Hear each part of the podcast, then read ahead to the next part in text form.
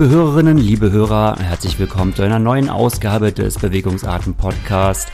Es begrüßen euch äh, Ladies First, Eva Buchholz im iPad, Horst Reichel und meine Wenigkeit Krieger Buchholz. Alle zusammen herzlichen guten Tag.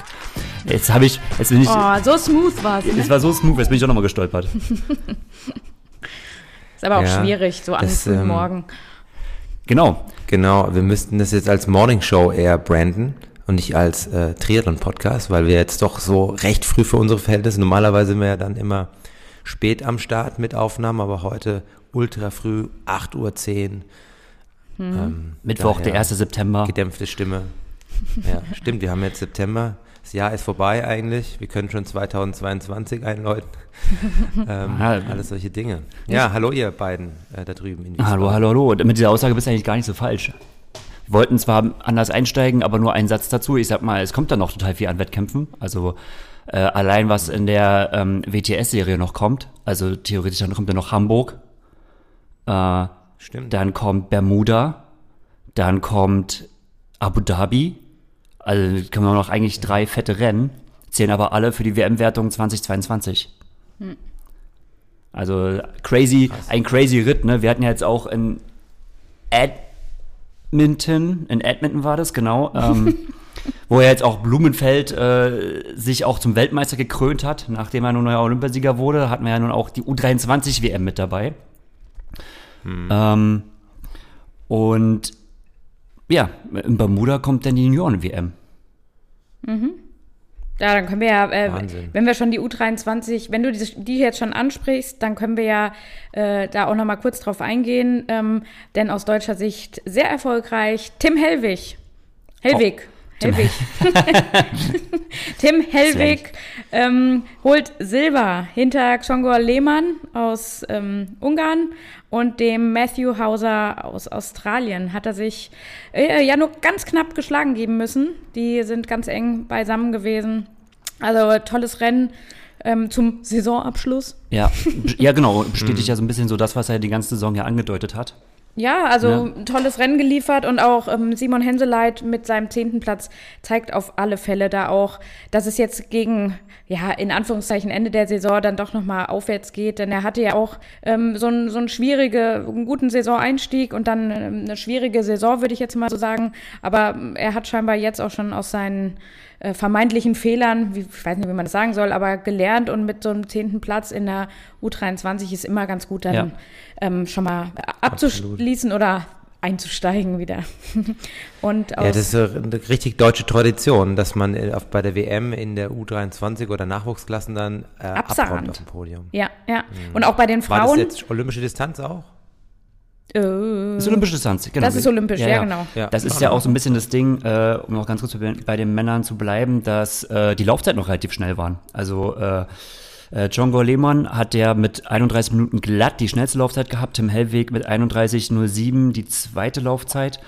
Und wenn man das mal mit den Männern vergleicht, mhm. dann ist das eigentlich relativ in Ordnung. Denn äh, wäre das auf jeden Fall für Tim Hellweg die neunt schnellste Laufzeit gewesen im Elite-Männerfeld ähm, etwas, womit man sich sehen lassen kann. Es ist natürlich, das muss man bedenken, es sind zwei verschiedene Rennen.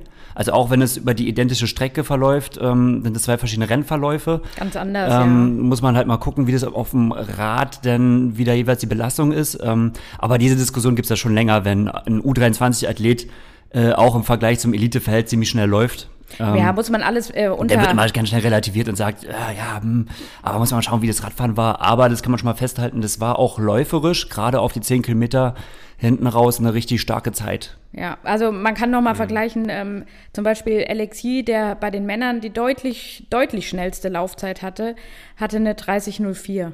Ähm, also da war Tim Hellweg eine Minute, eine, eine Minute ja. langsamer, in Anführungszeichen langsam, Wahnsinn. denn er ist eigentlich auch ähm, mit seinen 31 Ebbes in, in guter Gesellschaft auch, ähm, also äh, zum Beispiel auch schneller als ein Vincent Louis zum Beispiel. Gut, der jetzt auch verletzt war, hat man ja jetzt nach Olympia dann auch äh, kommt ja dann noch so einiges von vielen, was eigentlich vor Olympia so los war, ähm, muss man natürlich auch ähm, nochmal berücksichtigen. Ähm, aber das war schon echt ein starkes Rennen und genauso stark haben sich auch die ähm, deutschen U23 Frauen gezeigt, die ähm, auch gleich zwei Athletinnen unter den Top Ten platzieren konnten. Und da hat ähm, Annika Koch mit ihrem dritten Platz wirklich geglänzt. Ne? Also mit, einer, mit, einer, mit einem bronzenen Glanz ähm, hatte da ähm, ein absolut Top-Rennen abgeliefert. Ähm, von ihr hat man jetzt in der Saison noch nicht allzu viel gesehen oder ist vielleicht für einige auch jetzt nicht der äh, Name, den sie schon länger kennen. Ähm, zum Beispiel ein prominenteres, auch schon hier im Podcast gewesenes Beispiel mit Lisa Tertsch, die achte wird. Ja. Ähm, Mhm. Die hatte wohl jetzt nicht so den Sahnetag, ja. Ähm, Ja. aber um es noch zu vervollständigen, ähm, es gewinnt Emma Lombardi aus Frankreich und Alberte Pedersen aus Dänemark wird Zweite. Also wieder die Europäer, die da vorne mitmischen. Team Im Europa ähm, wird All auch in Zukunft bei zukünftigen Collins Cup Veranstaltungen wahrscheinlich äh, ganz gut dastehen, ja. Der Nachwuchs ist gesichert, genau. Ger Ah. äh, Germany sagt schon, oh, Europe rules, sagt man das so schön. Aber wir wollen ja noch mal äh, doch etwas auch zurückgehen. Horst, ähm, Allgäu Triathlon, du warst nämlich auch am Start und wir haben danach noch gar nichts gehört von deinem Rennen. Wir haben es natürlich eifrig verfolgt und auch ähm, Hörer des Bewegungsarten Podcast haben uns, äh, denn ich weiß gar nicht, wo ich in der Zeit, was ich gerade gemacht habe, aber haben, haben uns sogar ähm, Nachrichten geschrieben, wie es bei dir so läuft. Ah, okay. Ja, witzigerweise habe ich auch einen Hörer getroffen Mm. vor Ort, der mich Mhm. angesprochen hat. Aber zum Rennen selber, ja, Allgäu Triathlon ist einer der ältesten Rennen, die es so gibt, seit 1983 etabliert. Der Klassiker eigentlich schlechthin.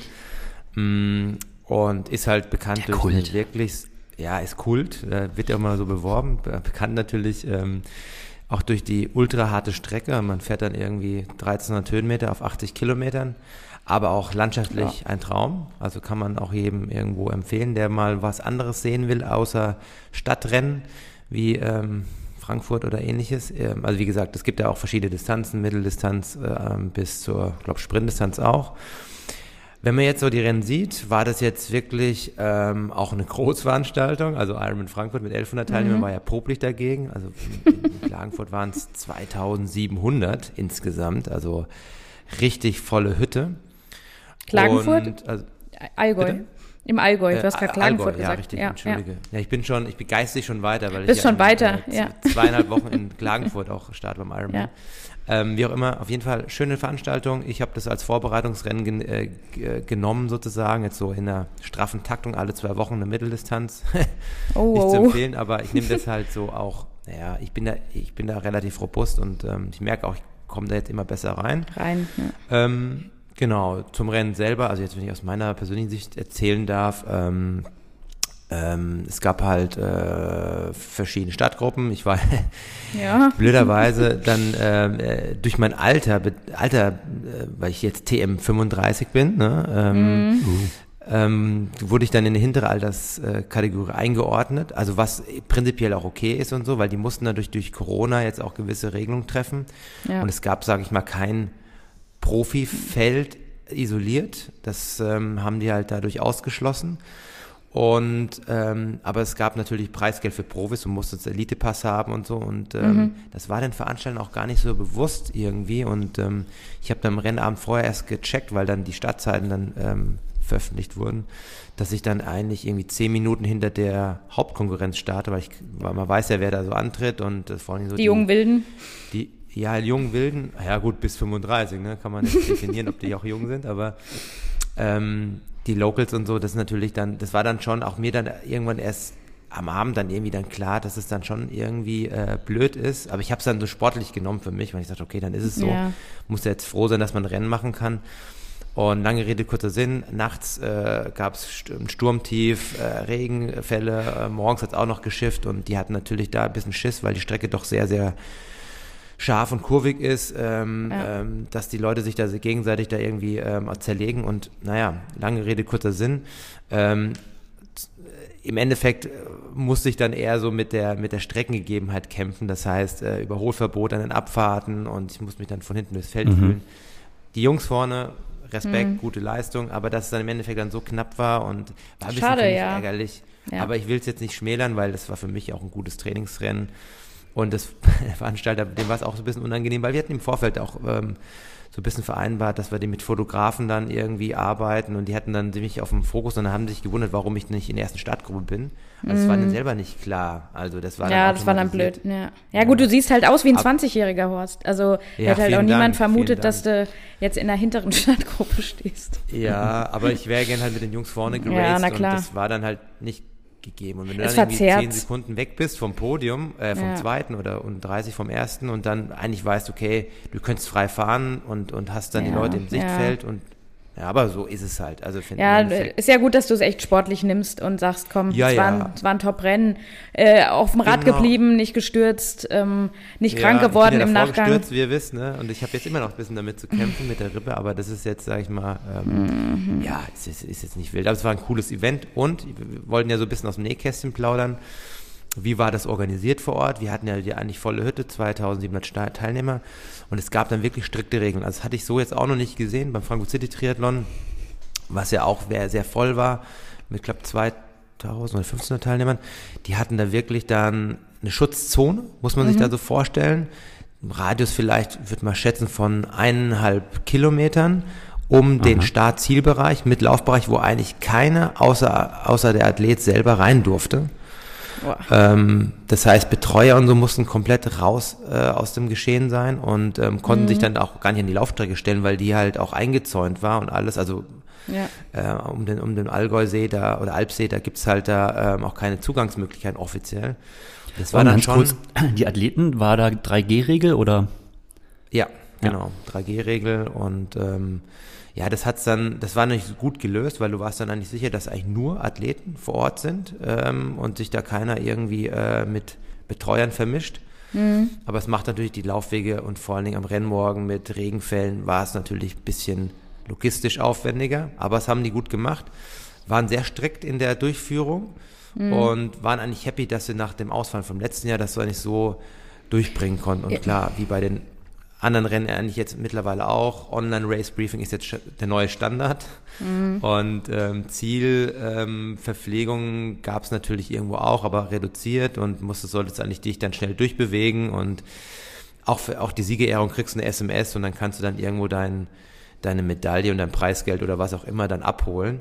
Also das ist dann schon, es reduziert sich dann nur auf den Wettkampf, aber vom, vom Rennen an sich selber war das eigentlich kein Problem. Wobei man natürlich auch sagen muss, dadurch, dass so viele Leute am Start waren, war es dann schon auch echt trotzdem voll und so. Und dann hat man immer noch trotz Maske direkt vorm Start immer so ein bisschen, so ein bisschen. Hm, Ja gut, es sind halt, was sagst du, zweieinhalbtausend Einwohner? Äh, Einwohner. Äh, Starter, ja. Wir sollten doch lieber, wir sollten doch lieber abends also aufnehmen. 2,7 haben die jetzt irgendwie, haben die jetzt irgendwie ähm, erzählt und, und klar, dann hast du halt große Stadtwellen, a 500 Teilnehmer, glaub, schätze ich mal.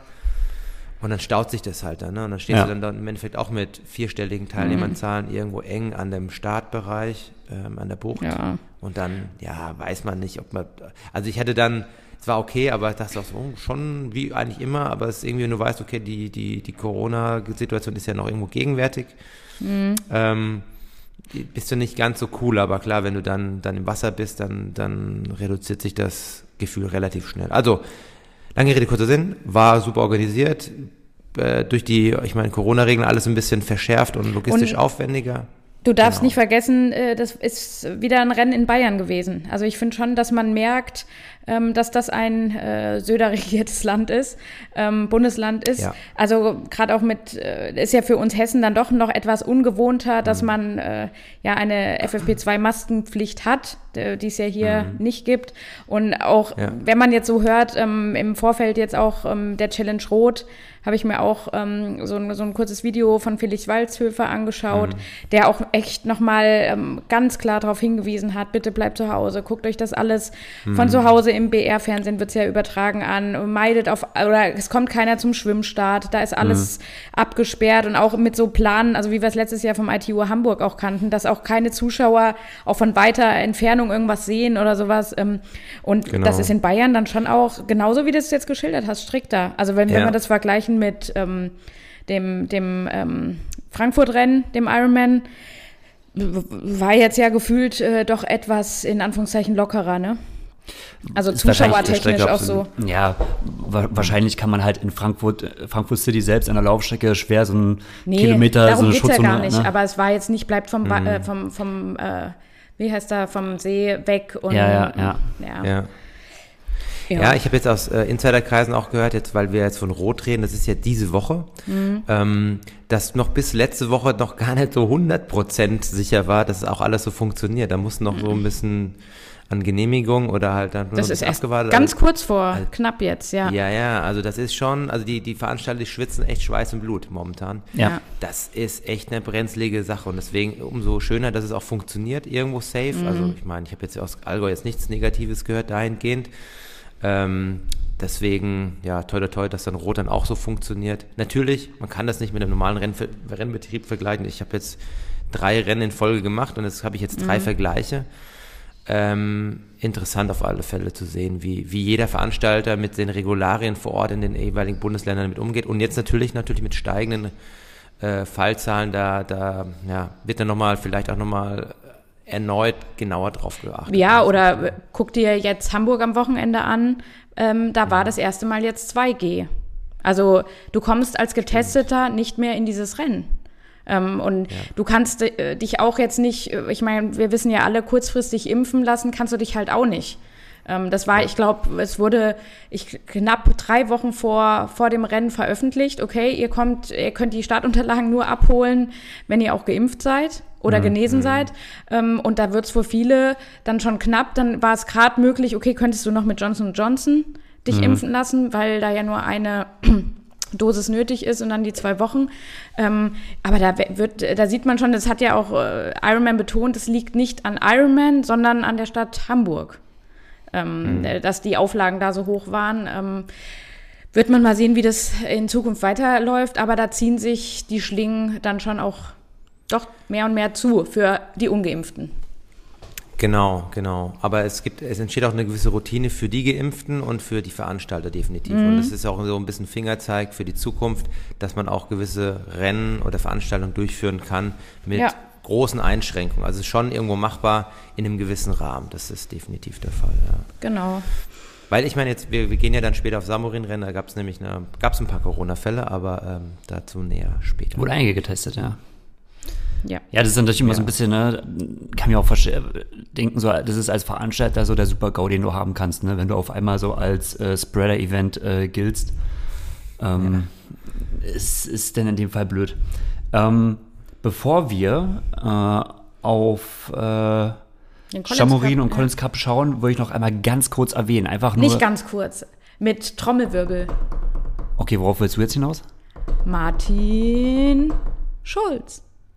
Ach so, ja, das wollten wir auch dachte- erwähnen. ich dachte, dann das wolltest müssen wir noch zwei sagen. Sachen vorher. Ein, wir haben eine Goldmedaille. Stimmt. Unser deutscher Paratriathlet Martin Schulz, die, den ja auch viele äh, schon mal live in Rennen gesehen haben, äh, nicht, äh, also weil er zum Teil auch zum Beispiel in, in Bundesliga-Rennen äh, normal mitstartet ähm, und da richtig raced. Ähm, der hat es geschafft und äh, konnte sich durchsetzen ähm, und hat äh, ganz souverän Gold für Deutschland geholt. Ja, Herzlichen Glückwunsch. Ja, mega geil. Das ist quasi der Alistair Brownlee äh, im Paratriathlon, weil er jetzt Doppel-Olympiasieger kann man so ist. sagen, ja. Ja, stimmt, das kann man so sagen, ja. Trotzdem Wahnsinn. Also ich- ist es aber gar nicht, äh, also das ist schon relativ eng. Also es ist jetzt nur eine Sache von äh, 30 Sek oder 40 Sekunden gewesen. äh, Ja, aber der hat sich also im ist schon- Lauf dann schon, äh, schon durchgesetzt. Also Absolut. Er hat dann ja in der, in der zweiten Laufrunde, ähm, wer war der Führende? Der Brite. Ja. Ich habe jetzt den Namen vergessen. Ähm, den hat er dann schon. Peace, peace, good. Ah ja, den hat er dann schon klar distanzieren können. Aber auch, äh, auch im Paratriathlon, da wüsste, äh, da wüsste nicht einfach mal Olympiasieger, ne? Das, das, das Mhm. hat, glaube ich, ähm, ja, jetzt auch jeder verstanden. Ja, absolut. Aber die fahren ja dann kein Windschatten ne, beim Rennen. Die machen Genau, ist windschattenfrei. Ist Ja. richtiger Triathlon. Echt. Echter Triathlon. Aber frag mich nur, warum. Also ich meine, der Martin, der startet ja auch, wie gesagt, Bundesliga, kennt die Windschattenregeln. Oder ist es dann mit den verschiedenen Behinderungsgraden dann schwer zu vereinbaren? Ich glaube, das ist halt schwer Das zu ist der vereinbaren. Grund, ja. Also ähm, es gibt natürlich äh, die verschiedenen Kategorien. Ähm, Martin selbst ist jetzt äh, PTS 5. Ich weiß jetzt auch gar nicht genau, was jetzt, wie genau die Trennung ist. Also es, äh, da Der hat aber, glaube ich, auch Martin selbst ist, glaube ich, mal bei Carbon Lactat oder in irgendeinem Podcast drin und es hört, äh, lohnt sich auf jeden Fall mal da reinzuschauen. Mhm. Es hat ja nicht jeder hum, unbedingt immer haargenau die gleiche ähm, Behinderung. Behinderung.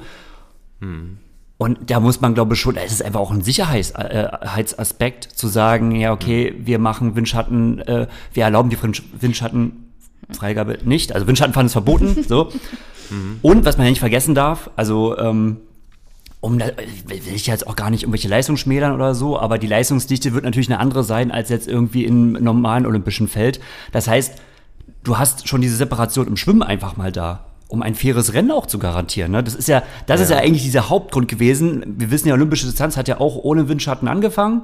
Also mit Windschattenfahrverbot und irgendwann war das einfach nicht mehr möglich, ein faires Rennen zu gestalten, das Feld auseinanderzuziehen. Und ähm, ja, Ja. das ist im, im, im Paratriathlon soweit noch möglich. Also macht es ja schon durchaus Sinn, das dann auch so durchzuziehen. Ich muss dazu nur eine, eine Sache sagen, ähm, zu einer ähm, in, in, in meiner immer noch äh, Welt mit Swift-Brille auf, ähm, eine bekannte Radsportlerin, und zwar Rachel Elliott. Ähm, das äh, ist eine ähm, Britin und die hat ähm, während eines äh, Swift-Rennens einen ähm, Schlaganfall erlitten. Ähm, Oh, oh. Und das ist eine, also ist wirklich eine richtig, richtig starke Radfahrerin auch schon davor gewesen. Ähm, und der Schlaganfall hat sie jetzt nicht daran gehindert, äh, Rennen zu fahren weiterhin. Gut, auf Swift ähm, ist das ja dann auch noch was anderes, denn ja, sie ist ähm, blind seit dem Schlaganfall, beziehungsweise Ach, sie krass. sieht, sie sieht wirklich fast nichts. Ja. Und sie ähm, kann auch draußen weiterfahren. Also sie ähm, ist auf so einem Tandem dann unterwegs und hat ihre Fahrerin und ähm, sie ist, also sie sieht quasi nichts, aber sie wurde nicht als blind kategorisiert, um bei den Paralympics zu starten. Also die ist da schon vor x Gerichten und versucht sich irgendwie da reinzukämpfen. Ähm, aber das sind, das sind teilweise so krasse Hürden und es ist so undurchsichtig im wahrsten Sinne des Wortes jetzt. Ähm, da muss man auch mal drauf hinweisen, ähm, dass es auch als, als Parasportler gar nicht so leicht ist, zu den Paralympics zu kommen. Ja. Also gerade auch ähm, mit dieser Kategorisierung, das ist ziemlich schwierig. Ähm, und es tut einem wirklich im Herzen weh, wenn man so sowas dann auch liest, weil sie sagt, oh, sie hat, äh, sie liebt die Paralympics und schaut sich das an und auch gerade die Radwettbewerbe und sie wäre halt absolut ein krasser Contender da. Und ähm, ich kenne ihre Zahlen aus Swift und es ist unfassbar, was diese Frau treten kann. Ja. Ähm, und schade, dass sie das halt auch, äh, dass sie die Möglichkeit da bei den Paralympics nicht bekommt. Die wird jetzt auch leider äh, immer älter. Also gut, wir haben jetzt in drei Jahren Paris und sie guckt, dass sie es vielleicht bis dahin schafft, ähm, das durchzusetzen, ähm, dass die sie auch als blind anerkennen. Also ja, wollte ich nur noch mal, das ist jetzt auch so eine Side Note, ne? Mal kurz gesagt Ja, aber haben. es ist schon, schon sehr interessant Insight. Aber da hätte ich nochmal einen äh, Hinweis. Jetzt habe ich auch gesehen, dass viele Profis und Ex-Profis ähm, als Guiding-Athlet ähm, paralympische Athleten oder paralympisch, das heißt nicht olympisch, ähm, begleiten. Also Andy Potts bei den Amerikanern, äh, Stimmt, Laura ja. Siddall bei den Engländerinnen, Tim Don als Trainer. Ja. Ähm, ähm, ich glaube, die Michelle Dillon hat das äh, vor vier Jahren schon gemacht für eine Mhm. englische Athletin. Also etablierte Profiathleten, die dann quasi sich ähm, ja Mhm. äh, ko ko kooperieren mit mit äh, paralympischen Athleten und dann wirklich auch richtig professionell auch trainieren. Also ich glaube, Ja, ja. Zum Beispiel hast du ja auch da äh, richtig krasse Bedingungen. Ich glaube, in Deutschland ist es auch, auch ganz gut, so was Mhm. man so hört, ähm, was so Förderung angeht. Aber es gibt dann echt, ähm, das sind schon professionelle Situationen. Also vor allem mit der Guidance. Ne? Mit Ja, ja. Und, den und der. Guide, das, das zeigt ja, welche Namen du gerade genannt hast. Ähm, das kann nicht irgendein Guide machen. Ja. Also das müssen wirklich richtig starke Athleten sein, sein. Ja, ja, also äh, zeigt natürlich auch, was da für ein Niveau ähm, in dem ähm, paralympischen Sport auch herrscht. Also das darf man auf keinen Fall kleinreden. Und Gregor, du, du bist ja schon auch, glaube ich, gegen Martin geraced. Ne? Und ähm, also der, der ist halt auch technisch einfach, ey, ultra krass, ne? Ja. Das, äh, das kann man sich immer so gar nicht vorstellen. Ey, fahrt mal mit einem äh, Arm um eine Kurve, ne? Ja, ja. Also, und der legt sich auch in die Kurve rein und ist halt, also, ja, ich finde das, ich ja, find das ist ja das noch super beeindruckend, weil das Ja. natürlich auch im Feld ist. Äh, Also, ne, aber jetzt nochmal angenommen, ne, ähm, ein Athlet äh, mit einer Leistungsstärke von einem Martin Schulz, der halt in der ersten Bundesliga Mhm. Wettkämpfe macht. Nehmen wir mal an, er wurde quasi in der Kategorie ähm, äh, blinde Athleten starten, ja, find da mal für einen Guide. Ja, genau. Also, ne, weil sonst bist du derjenige, der äh, quasi dann irgendwie noch die Medaille verhindert, weil, äh, weil er dich hinterher schleifen muss. Also das ist halt schon krass, weil das würde ich mir jetzt in meiner Fitness zum Beispiel jetzt einfach mal nicht so zutrauen. Oder ich würde jetzt auch sagen, okay, äh, müsste ich jetzt erstmal wieder seriös trainieren, um halt Ja, wirklich ja, zu sagen, so ich absolut. bin jetzt, äh, bin Ja. jetzt wieder in der Verfassung, um äh, nicht nur mithalten zu können, sondern halt auch meine Funktion, die ich wahrscheinlich ja dann habe als äh, als irgendwie Leitperson oder halt ne, die, der Athlet muss ja auch durch den Wettkampf geführt werden, ähm, das bewerkstelligen zu können. Insofern, ja, Also nochmal herzlichen Glückwunsch. an Martin Schulz. Ähm, genau. Eine letzte Sache, äh, bevor wir den ganzen Part ähm, zu lang machen, auch schon wieder 25 Minuten. Ähm, aber ich würde es noch mal gerne erwähnen, ne? weil wir erleben ja gerade, dass auch die Teams, die werden ja immer in der Super League, kommen Teams auf. Äh, wir haben jetzt diese Teamformate im, in Collins Cup. Und es wird immer beliebter, sage ich jetzt mal, zumindestens was, ähm, was die neuen Innovationen und Veranstalter angeht. Dabei haben wir im Prinzip ja eigentlich schon seit langer, langer Zeit, seit Jahrzehnten, kann man sagen, äh, Teamwettkämpfe ja auch in Deutschland in Form der Bundesliga. Ähm, die natürlich so ein bisschen underground-mäßig, äh, unterschwellig, äh, ja, ablaufen. so ein bisschen, so ein bisschen, so ein bisschen äh, außerhalb der, ähm, äh, der Wahrnehmung der Triathleten. Ja, nicht der Wahrnehmung, der, Tri- aber der allgemeinen. Der, allgemein, der allgemeinen äh, Wahrnehmung. Und da hatten wir jetzt das auch das Finale in Saarbrücken jetzt am vergangenen Wochenende. Und es hat gewonnen seit, ich weiß gar nicht, wann das letzte Mal Buschütten nicht deutscher Meister war. Also das, Hm. glaub, ist- das kann ist- dir keiner das ist, außer glaube ich, Rainer über, Jung beantworten. Ja, ich glaube, das ist über zehn Jahre her locker. Ähm, auf jeden Fall hat das Team Heilo Team Saar gewonnen, also das Bundesliga-Team aus dem Saarland, ist der neue deutsche Meister knapp durchgesetzt äh, vor dem EJ-Team Buschütten, also den Dauersieger und ähm, dritter Overall auf den Treppchen äh, Darmstadt. Tja. DSW Darmstadt, oder? Horst Heimat ist einfach, äh, was das angeht, ähm, mit maßgebend. Irgendwo präsent, ne? Das stimmt. Ja. Wahnsinn. Ähm, Und Ja. interessant, also interessanter Wettkampfformat. Ähm, Horst, so wie früher äh, Gladbeck war damals. Ähm, Ja. Jeder Athlet, es sind ja fünf Athleten, schwimmt einzeln seine Schwimmstrecke. Wenn der letzte Athlet durch ist, rennt der direkt in die, We äh, in die Wechselzone. Und dann müssen alle Athleten zusammen ein Mannschaftszeitfahren machen letztendlich, also Zeitfahren auf dem Rad und auch auf dem Lauf. Und die Athleten müssen zusammen ins Ziel kommen. Und Oder auch während des Wettkampfs, drei. während mindestens drei, nee, bei den Männern mindestens vier, bei den Frauen mindestens drei, weil also es starten ja fünf Männer, mindestens vier müssen ins Ziel kommen. Und, Genau, müssen die ganze Zeit zusammenbleiben, was natürlich auch zum Beispiel Überholvorgänger auf dem Rad, wenn du so eine ganze sam- gesamte Mannschaft mit deiner Mannschaft überholen musst, das ist natürlich schon kompliziert. Ähm, ja, also auch eigentlich schon ein Format, was es schon, ey, das habe ich gemacht, Anfang der äh, 2000er. So, ne, damals in Gladbeck Bundesliga, Horst wird es sicherlich auch gemacht haben. Ähm, Ja, ja, also an sich, so Arten von, äh, von diesen Innovationen gibt es schon sehr, sehr lange. Und das find, ich finde es interessant zu sehen, dass eigentlich jetzt so langsam, weil damals wird auch noch so viel diskutiert, ja, ist das eigentlich Triathlon und bringt das überhaupt was und so. Und jetzt kommen so langsam immer mehr innovative Formate auf und es scheint so langsam auch so ein so einen Markt dafür zu geben. Aber Es ist immer back to the roots. Früher oder später, Ja. äh, wo du auch hinguckst, in was für Bereichen, besinnt man sich doch mal, ach, vor 20 Jahren, ja, hatten wir das doch schon mal probiert. Ja, und das war doch eigentlich ganz cool. Und wenn wir es jetzt noch, wenn wir jetzt noch coole Teamnamen vergeben und jetzt noch irgendwie eine krasse Show draus machen ähm, mit Teamdrafts und was weiß ich, dann Ja. machen wir noch ein krasses Event draus. ja, Krass, jetzt habe ich Also hundertmal als- krass gesagt. also, ja als Athlet, aus Athletensicht finde ich es ja auch immer erfrischend, wenn du mal so einen Teamwettkampf machen kannst. Also von der Seite finde ich das immer, immer ganz praktisch. Und ähm, ich habe es, ich glaube, fünfmal gemacht und ähm, das waren immer sehr harte Rennen, weil du hast dann doch dann innerhalb der Teams, wir sind damals auch mal deutscher Vizemeister geworden und wenn du einen Frodeno drin hast und damals mit CBD mal als Vize-Weltmeister, ähm, dann wirst du dann, äh, dann durchgeschleift und dann einer muss beim, einer muss beim Laufen Gänge geschoben werden, deiner- richtig. Ja. Genau, bist immer zwei Gänge drüber. Also das ist dann schon sehr unangenehm, aber macht super Spaß. Äh, genau, zur Vervollständigung, ähm, die Frauen, da hat Beschütten nochmal im Prinzip den Rekordmeistertitel weiter einheimsen können, äh, aber relativ knapp vor Triathlon Potsdam. Ähm, die Mannschaft, Laura Linnemann war jetzt, glaube nicht dabei, aber im Prinzip es ist die Mannschaft von Laura Linnemann. um. Um Laura, Laura Minnemann und auf Platz drei insgesamt overall das Jahr ähm, das Team Triathlon One Witten. Genau.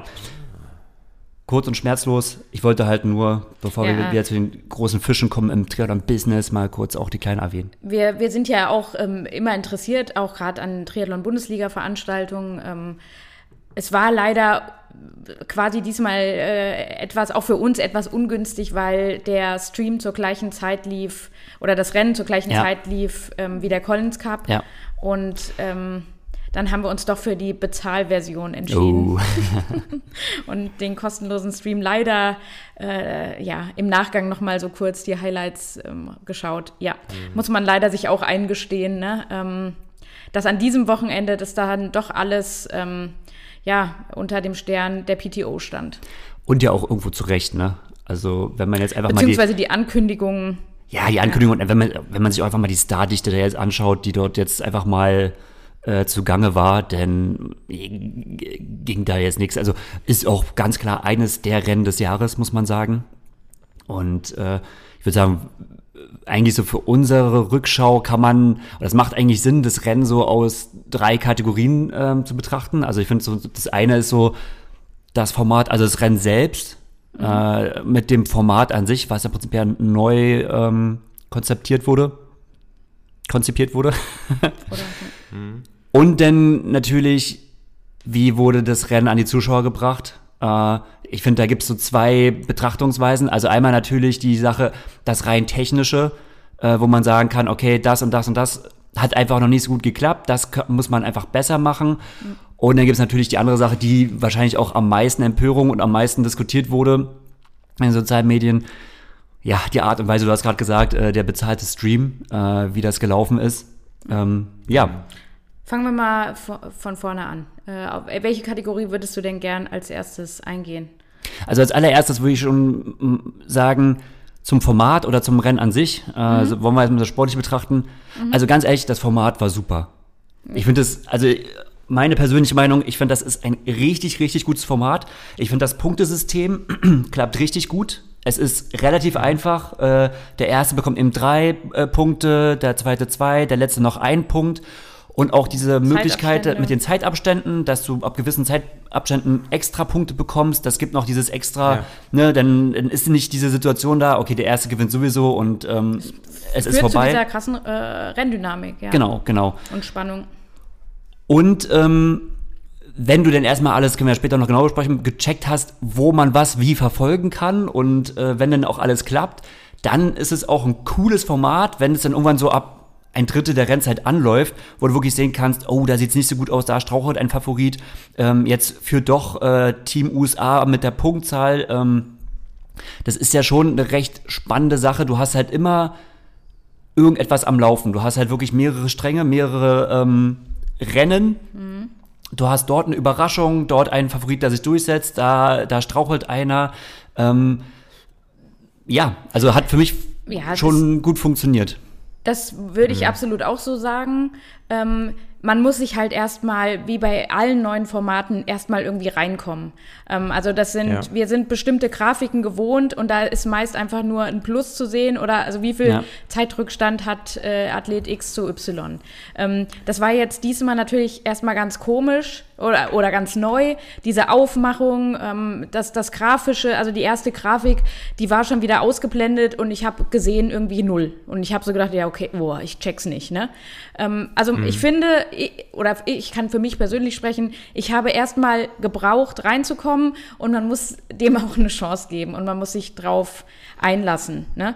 Ähm, es war auf alle Fälle, äh, dank dir, Horst, dann auch die Möglichkeit, sich überhaupt ra- darauf einzulassen, weil, gut, jetzt greife ich schon gerade vorweg, aber ich sage jetzt trotzdem, weil wir ähm, erstmal nur den deutschen ähm, Stream hatten, also auf Euro, wir haben es über Eurosport geschaut und haben dann erstmal nur Deutsch und haben erstmal gar nicht gecheckt, dass man, wenn man nicht dieses Probeabo abgeschlossen hat, dass man auch umschalten kann ähm, in den englischen, in den Originalstream.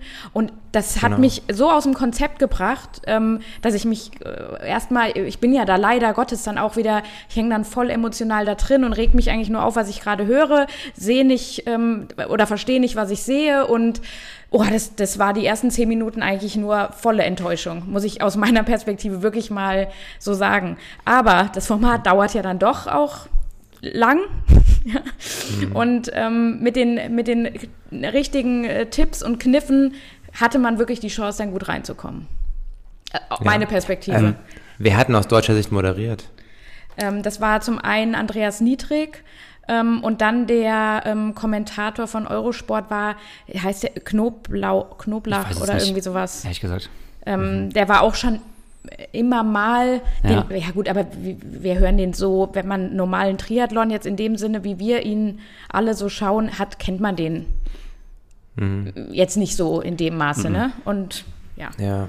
Also der, für die Zuhörer, die das nicht, nicht gesehen haben, verfolgt haben, der englische Kommentar, der war halt äh, gespickt mit äh, wirklichen Insidern, also äh, Greg Bennett, ehemaliger Weltklasse-Athlet, der auch einen Podcast hat, dann Phil Liggett, der ja quasi aus dem Radsport kommt, aber auch schon Triathlon in den 80ern moderiert hat und ähm, dann noch als Co-Moderatorin waren äh, Vicky Holland. Warte, oder, Ja, genau, Vicky also Holland. ITU äh, ITU-Weltmeisterin Athletin. von 2018, genau.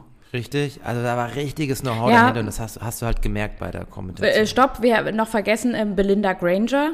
Auch äh, wie viel Mal x-fache Ironman-Siegerin, also Langdistanzlerin, Ex. Ähm, und Barry Shapley von der ITU. Ja. Also wirklich Kanada, ja. be bekannte Stimmen aus allen Altersschichten, Männer wie Frauen und mit verschiedenen Backgrounds auch so. Also ich fand äh, dieses Kommentatoren, ähm, und es war kein Duo, kein Trio, es war ein richtiges großes Team und die haben sich auch abgewechselt, was natürlich auch bei so einem langen Format durchaus, finde ich, sinnvoll ist. Ähm, weil für zwei Kommentatoren wird auch immer, wird auch ein Ironman lang. Also da muss Ja, man eigentlich jetzt genau. auch immer mal wieder sagen, äh, Chapeau an Ralf Scholz und Dirk Froberg, o- über so lange Zeit da halt auch immer was zu sagen, ist natürlich ist auch nicht einfach. Und wenn man das halt auf fünf, sechs Personen irgendwo aufteilt, macht es doch auch für den, für den Zuschauer besser. Und ich finde halt, ähm, äh, wenn man Frauen, Männer aus, wie ich gesagt habe, aus allen möglichen, also eine vielseitige Kommentatorenschaft äh, macht es schon echt äh, zu einem klasse Format dann. Absolut. Also es wurden ja wirklich muss alle. man natürlich, ja. Äh, sorry, ja, es wurden ja alle Bereiche abgedeckt, ne? Also sowohl äh, vom Altersspektrum, aber auch vom, ähm, wie gesagt, Barry Shapley und Vicky Holland war natürlich super fit, was dann die Kurzdistanzathleten anging. Also für die war es dann jetzt keine Überraschung, dass zum Beispiel eine, eine Teller Nip auf dem Rad dann auch, also es war natürlich trotzdem eine Überraschung, aber dass sie da wirklich ein serious Contender ist, das ist, äh, war denen klar. Und dann konnten die auch viel drüber sagen, konnten sagen, wie Taylor Nipp schon in Edmonton im Final schon so eine krasse Leistung gezeigt hatte. So. Also Ja. die konnten sich so gut ergänzen. Und, und, und das hat man halt dann auch deutlich gemerkt. Und wenn Kommentatoren ähm, die, die Sportler wirklich auch kennen und auch äh, zum Beispiel Greg Bennett, wer, wen er alles in seiner in seinem Podcast hat. Also der ist ja wirklich up to date. So, also jeder von diesen Kommentatoren ist absolut voll drin in dieser Materie und der muss halt nicht äh, äh, sagen, zum Beispiel nennen wir den Andrew S. Ja? oder Taylor Ja. Kipp oder sowas. Also da, da müssen die gar nicht, da müssen die nicht überlegen, die müssen auch dann nicht irgendwie, ah, wer war jetzt nochmal Match 3 und wer ist das da nochmal von Team Europe? Die sehen die und, und, und kennen die sofort. Ähm, und das hat natürlich viele Deutsche, ähm, äh, die den, die den Stream verfolgt haben auf Deutsch, die vielleicht auch diesen Probemonat abgeschlossen haben und dann gar nicht die Möglichkeit hatten, ähm, auf den ähm, äh, Originalton zu schalten, das verärgert einen ja quasi. Also Ja, das ist insoweit, genau, ist insoweit problematisch, wenn du jetzt jemanden hast, der da nicht so in, drin ist als Zuschauer und aber es gerne sehen möchte und dann kriegst du so eine Kommentation vorgelegt und kriegst eigentlich gar keine Insider-Information, dann schaltest du dann auch wieder raus, weil dann ist es irgendwie dann Wettkampf machen von irgendwelchen Profiathleten und das war's. Aber mit den Insider-Informationen aus dem englischen Kommentar ist es natürlich deutlich interessanter und spannender.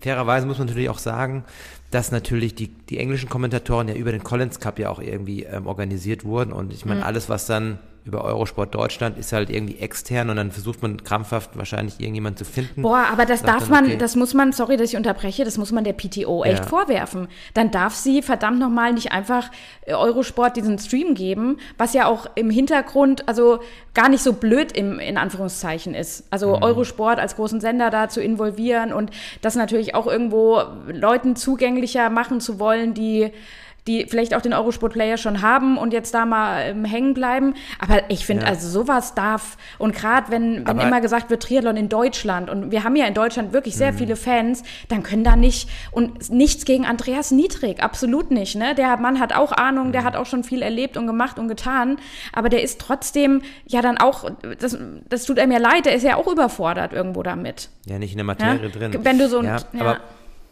aber man muss dann auch die Kompetenzen, die kann ja die PTO da ja auch da nicht irgendwie einsehen, ne? wenn die dann irgendwelche Rechte verkaufen und dann ist es immer der dem Aber einzelnen warum nicht? Departement. Da muss man, da Ich muss man nicht, sich im also- Vorfeld drum kümmern, muss Klar. sagen, okay, Eurosport, ihr werdet geil, aber was könnt ihr denn machen? Habt ihr denn qualifizierte Mhm. Kommentatoren, die das übernehmen könnten? Also, Genau, aber Gegenbeispiel, ich habe ich hab dann mal in den, in den italienischen Stream reingeschaltet. Glaubst du Italienisch?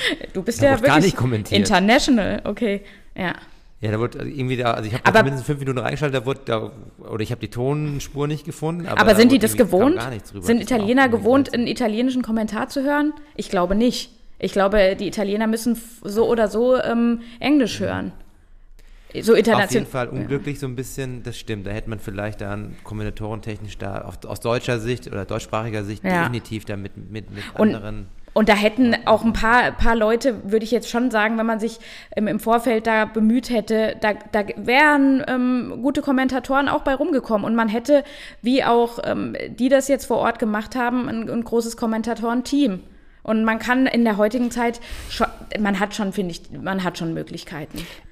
Man hat, man hat die das ich Möglichkeiten, gut. aber ich glaube, ähm, das übersteigt so ein bisschen auch die Kompetenz vom, von der PTO und vom äh, Organisatorteam des Collins Cup. Also es ist, glaube ich, einfach eine ganz klare Geschichte, auch eine klare Sache, wo die PTO hin möchte, und zwar Fernsehrechte verkaufen Hm. und dann verkaufst du halt diesen Stream. So, und dann ist es letztendlich eine Sache des jeweiligen Fernsehsenders, was er daraus macht. Und er kann was Gutes machen, er kann was Schlechtes draus machen. Ähm, Aber es ist doch nicht im Sinne der PTO, weil so macht Eurosport hat absolut gelost mit so einem Stream. Also wer guckt sich äh, aus deutscher Sicht, wir brauchen keinen deutschen Stream mehr oder wir brauchen keine deutsche Übersetzung mehr. Ich würde gerne mal wissen, wer im Laufe des Rennens, wer es gecheckt hat und wer die Möglichkeit hatte, wer umgeschaltet hat. Ja. Und wenn du es dann über irgendwie Join oder da gab es ja noch andere Möglichkeiten, Amazon Prime oder sowas, da konntest du teilweise nicht auf Englisch schalten. Ey, da, da wirst du ja, also ich hätte gesagt, ich muss das abschalten. Ich kann das mir nicht anhören. Also ich, ich frage mich auch so ein bisschen, was äh, da so ein bisschen die Motivation der PTO dahinter war. Also klar ist der, muss man ganz klar sagen, für die Veranstalter attraktiv zu sagen und das finde ich interessant. Also anscheinend interessanter als zu sagen, hey, wie zum Beispiel die IT oder wie es World Triathlon macht. Die haben ja ihren eigenen Stream und ich bezahle meine 20 Dollar im Jahr, muss man sich das mal vorstellen, ne? 20 Dollar im Jahr, äh, dafür, dass ich eigentlich das ganze Jahr lang WTS schauen kann und halt, ich bekomme halt genau den Triathlon-Content, den ich haben möchte und bezahle ganz klar einfach nur dieses Abo. So, und PTO hat sich ja so ein bisschen anscheinend jetzt dagegen entschieden. Für die ist es anscheinend, und es wird wahrscheinlich auch das attraktivere Modell sein, äh, Fernsehrechte an Sender zu verkaufen. Ähm, ist, das ist die eine Sache. Die andere Sache ist aber, dass die dann wahrscheinlich vor die Realität gestellt wurden, dass, ähm, ah, wie, wer, wer war denn der Fernsehsender? Das war ja nicht nur Eurosport, das war ja, wie hieß der Channel, der Europa gekauft hat, die Europarechte? Discovery Channel oder was war? War das das so? Weiß ich nicht.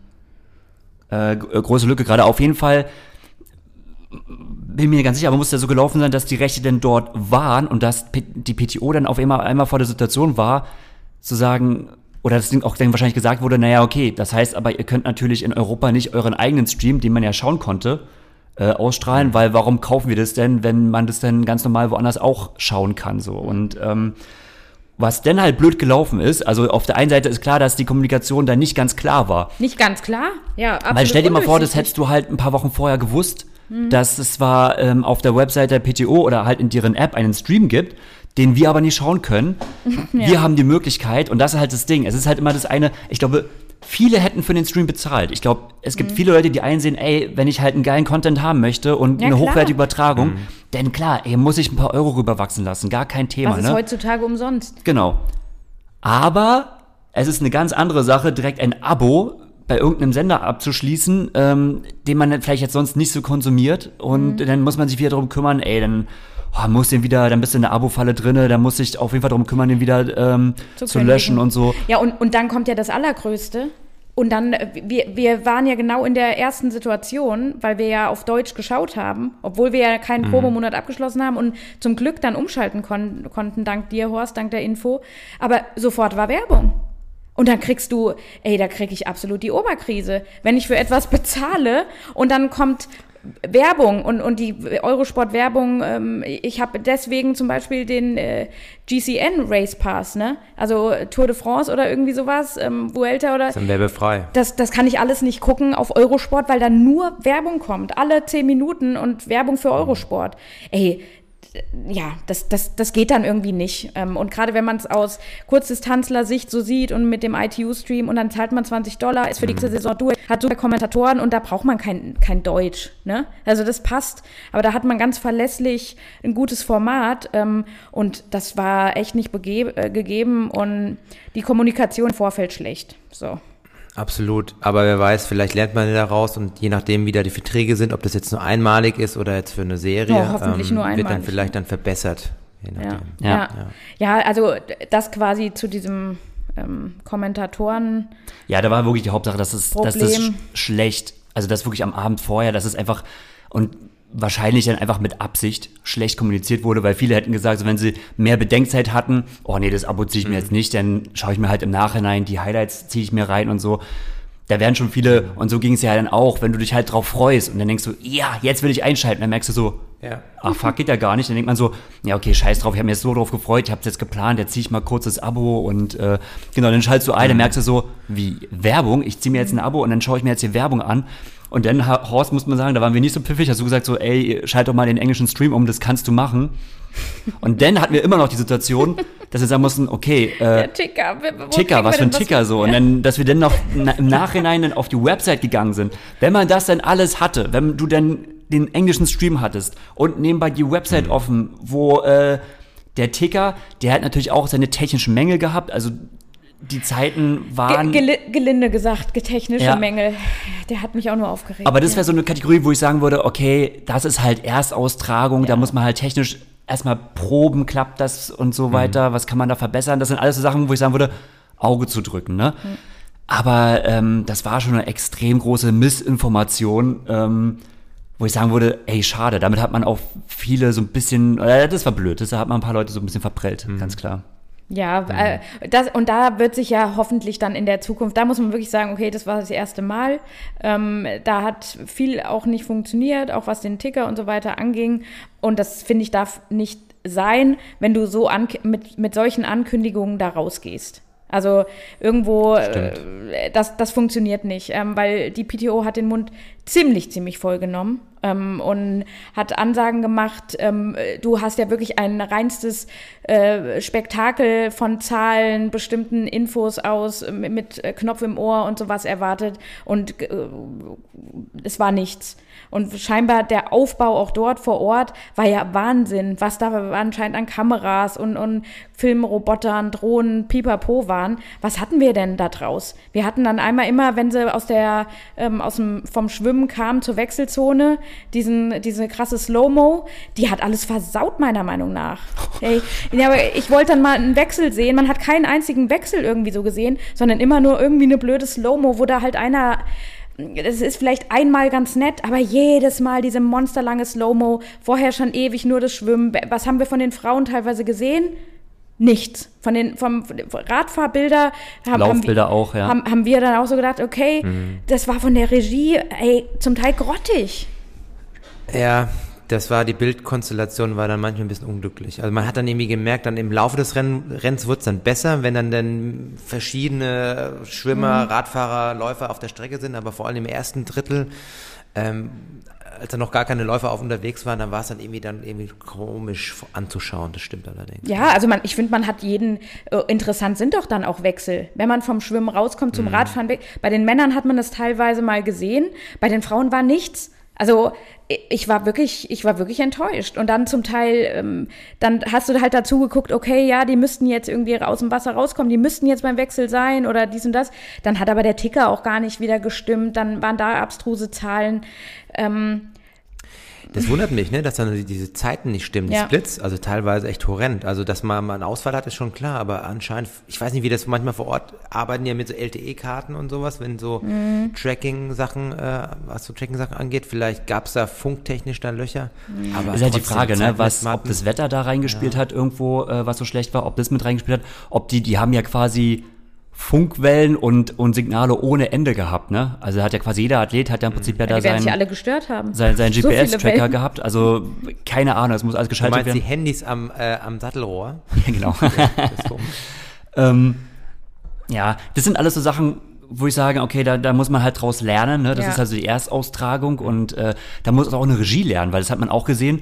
Du brauchst eine Regie, die da schon ein bisschen Kompetenz hat und die auch so ein Rennen lesen kann. Denn wir hatten, du hast diese Kamera, diese Slow-Mo-Kamera, wahrscheinlich super teuer, dieser mitfahrende Arm, der es super kostet hoch ein Geld wahrscheinlich. aber wo man sagen muss, so, brauchen wir nicht. So, ne? Also mein Gott, so, lieber ein bisschen mehr Rennaction. Ich brauche jetzt eigentlich nicht so viele Slow-Mos, aber Veranstalter stehen irgendwie mal so voll so auf Slow-Motion-Bilder.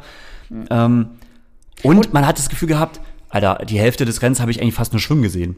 Ja. Da irgendwie, ich glaube, es gab wahrscheinlich auch so wie so ein, so ein, ähm, ja, so hatten- Regieplan und der beinhaltet zum Beispiel, dass einfach immer, wenn äh, ein neues Rennen aufgestellt wurde, dann wurde das gezeigt. Also jedes Mal die, die Aufstellung und die Vorstellung der Athleten war wahrscheinlich so ein fixer Punkt in der Regie. Darauf schalten wir mit der Kamera. Dadurch hast du aber, da, da das ja alle zehn Minuten läuft, so oft gesehen, wie sich die Athleten da aufstellen und dann schwimmen. Oder dann haben sie immer ja fünf immer Minuten auf, auf das Schwimmen äh, gehalten, dass du so viel Schwimmen gesehen hast. Also du hast wirklich so viel Schwimmbilder gehabt und kaum Radbilder. Also gerade so die erste Hälfte des Rennens, würde ich sagen, war das war das krass. Du hast viele Athleten, eine Anna Haug hast du ja eigentlich nie gesehen im Rennen. Also kein Laufbild, kein Radbild. Ähm, dafür aber ewig, wie sich, äh, was ist ich, ähm, Holly Lawrence, und Elias Salthaus. äh, auch beim Schwimmen da gebettelt haben. Und irgendwie dachte ich mir so, Mensch, jetzt ein paar Radbilder wären ja auch mal ganz cool. Wobei, das war ja fast noch interessant, dann mal äh, Holly Lawrence und Ellie Salters so, äh, so zu sehen. Ne? Da war ja mal ein interessantes Schwimmbild. Manch, manchmal hat man sie einfach nur, wie, wie halt Schwimmen so ist. Das ist jetzt nicht das, das Interessanteste. Beziehungsweise Spannendste. bestimmte Abstände konnte man überhaupt nicht einschätzen, wo man dann gedacht hat, ja, wo ist denn jetzt Sebi? Oder wie ist denn Anne geschwommen? Wie viel Rückstand hat sie denn ungefähr? Das konnte man, hätte man vielleicht ja auch irgendwo kameratechnisch irgendwie mal einblenden können oder versuchen können. Das äh, hat man nicht gesehen. Ja, wir wissen es schlussendlich nicht. Vielleicht hat man ja Ambitionen gehabt und man konnte es nur nicht umsetzen. Das weiß man alles. nicht. Es ist ja auch schwierig. Du hast halt zwölf Rennen, die da ablaufen und das ist halt schon eine Menge, ne? Also die zu covern und da zu erzählen, was da abläuft, ja. Ja, ich glaube auch, dass sie halt auch so die Kameraführung gestaltet haben, dass man in dieser Po- Post-Race-Produktion, da gibt es ja eine Nachbetrachtung da, das auch gut irgendwie verkaufen kann. Deswegen auch diese Slow-Motion-Sachen und dann irgendwelche Standardeinstellungen, dass man das in der Nachverarbeitung, keine Ahnung, ob es dann Ja. irgendwelche Zusammenfassungen gibt oder ähnliches oder dann irgendwelche Shows dann im Nachgang, wie bei Hawaii. Ich, das ist so meine Vermutung dahingehend. Aber im Endeffekt müsste man mal einen Insider da fragen oder einen Verantwortlichen, der das erklärt. Also oftmals stellt man sich das ein bisschen einfacher vor, wie man Ach ja, absolut. Ja. also, Ja. Aber, aber klar, also was, was ich cool gefunden hätte, wäre, und das ist eigentlich ganz einfach, aber das ist so meine, mein Hirngespinst, wenn du halt, wenn einer dann in der Wechselzone rumflitzt mit einem, wie heißt das, mit so einem Gimbal, also Ja. mit, so einem, Ja. mit so einer Hand, äh, Kamera, die dann sich so ein bisschen austariert und dann halt einfach mal so Live-Bilder direkt an, an einem Wechsel, Ja, und- also ähnlich wie bei Super League, Ja. dass du den Leuten da direkt dann auf die Finger schaust und das ist ja eigentlich relativ einfach einzuspeisen mit. Wer, wer macht das? Pushing Limits. Wer, wer rennt denn in der Wechselzone sonst immer irgendwo rum, wo er kann? Der mit Niklas Bock, ne? Oder, oder Nick Stangenbock. Da, äh, die, die machen das. Und äh, das sieht immer so, das sieht dann vielleicht so ein bisschen, sage ich jetzt mal, blöder aus natürlich, als wenn du so einen riesen Roboter hast, der da irgendwelche krassen Slow-Mo-Aufnahmen macht. Aber äh, geilere Bilder kommen raus. Tut mir leid, ne? Ja. Ah, wobei ich, äh, ich tu, mir tut's jetzt leid, dass ich quasi äh, jetzt auch äh, mich vermehrt jetzt so, aber wir reden gerade über ähm, über die Regie und über wie sie das umgesetzt haben, dass ich mich da so negativ äußere, denn das Rennen an sich oder die Rennen an sich waren mega geil. Also ähm, da, da braucht man ja jetzt auch nichts äh, anderes, finde ich, aus meiner Perspektive zu sagen. Also es hatte, dadurch, dass es halt auch, man hat gleich den Überblick teilweise verloren, ähm, auch, aber auch wieder dank der blöden Regie, die hätte das besser aufarbeiten können. Ähm, aber mit, mit richtigen Ticker-Ergebnissen, die hoffentlich in Zukunft dann nochmal kommen, ähm, war ja wirklich tausendmal mehr Spannung als in jeder anderen Langdistanz. So. Ähm, Absolut. Und das hat es halt meiner Meinung nach schon zu einem absolut äh, sehenswerten Format gemacht und die Spannung war von, von, von Anfang bis Ende letztendlich da. Muss Ja. man sagen. Die, Star ja, die Stardichte war auf alle Fälle sehr hoch und dieser Mix aus Kurz-, Mittel-, Langdistanzlern, die dann irgendwo trotzdem konkurrenzfähig zueinander sind in der Regel, das gibt es ja eigentlich auch fast nirgends. Ja. Ja, ist eigentlich auch für dieses Format äh, die perfekte Distanz, ähm, weil da halt auch wirklich so viel mitmachen können und ähm, hat auch viele Stories geboten. Also einfach mal um allein die ersten beiden Matches, wie es ja da heißt, ähm, zu betrachten. Ich denke mal so, de- bei den Frauen, die Athletin war ja eigentlich so Taylor Nipp, ist ja auch die Athletin, mit, die mit der Traumpunktzahl von sechs Punkten, so das Maximum, was du ja erreichen kannst, ähm, Und mit einer Traumzeit, mit einer Overall-Zeit. Genau, die schnellste Zeit insgesamt. Äh, war, war, glaube ich, auch so die erste große Überraschung und war so auch so der erste Dämpfer für Team Europa. Ähm, wo man gesehen hat, so, oh, läuft doch wahrscheinlich nicht alles so wie geplant. Und äh, klar, also dass Taylor Nipp stark ist, ich meine, haben wir ja nun auch in der WTS gesehen, ähm, dass sie unglaublich, also während der Saison auch immer stärker wurde, also gerade auf dem Rad, ne? Im Mai in Yokohama ist sie zwar noch ausgerissen und hat Yokohama gewonnen mit einer super starken Radperformance, da hat man aber immer in den Kurven gesehen so, oh la la, da technisch hapert's da aber noch, ne? Denn war es in Montreal und Edmonton Wie physisch, physisch noch stärker und technisch inzwischen auch top, wo ich dachte, also, was ist denn da passiert? Also meine Fresse. Und dann war ja also, ähm, ja, also Und- Rotzfrech, mit, mit einem Rennrad, no, ist riesige, normale, wie so Trainingswasserflaschen, ne? Alle haben hier so krasse Aero-Wasserflaschen. Naja, und nicht mal die Satteltasche hinten am Sattel hat sie abgemacht. Also, die Gels vorne aufs Oberrohr geklebt. So richtig oldschool. Und im, man hat Ja. so, es gab, gibt so ein Bild, da sieht man ähm, das Rad von Taylor Nipp neben, äh, von, neben dem von Daniela Rief. Und man denkt so, Daniela Rief fährt ein Raumschiff. Ja, also absolut das Neueste vom Allerneuesten. Und es sieht auch, es sieht aus wie ein Raumschiff. Und daneben steht halt irgendwie, und ich will jetzt kein, kein S-Works hier irgendwie als Krücke bezeichnen. Aber wenn du diese beiden Räder, die ja auch für ganz unterschiedliche Wettkampfformate ähm, gebaut wurden, aber wenn du die so nebeneinander siehst, dann denkst du so, oh krass, also äh, das Battle scheint klar. Ja. Und dann passiert äh, das, was, was, wo- womit keiner jetzt in dem Maße zumindest gerechnet hat. Gut, äh, dahin auch geschuldet, ähm, gute Besserung an Dan- Daniela Rief. Ihr scheint es ja immer noch nicht besser zu gehen. Ähm, die ja scheinbar, ja, vielleicht andere Athletinnen hätten äh, gesagt, sorry, kurzfristig, ich, ich kann nicht.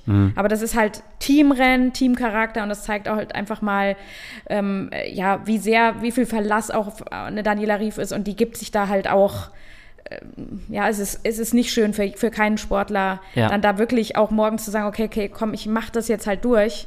Ähm, aber oh, äh, dramatisch. Und man muss halt sagen, es hat sich gelohnt. Denn, einfach nur mal so ein Vergleich, ich versuche das mal möglichst übersichtlich zusammenzufassen. Ähm, klar, ist Alena Rief Zweite geworden, hat das äh, Rennen soweit verloren, aber wenn wir jetzt mal Match 2 schauen und die beiden Matches vergleichen, da hat ja äh, eine Lucy Charles Barkley doch relativ souverän gewonnen vor einer Katie Safaris und einer Paula Findlay. Äh, Lucy Charles hatte, Lucy Charles Barkley hatte fünf Punkte. Also könnte man sagen, okay, das war jetzt ein Punkt weniger, als Taylor Nipp für die USA geholt hat.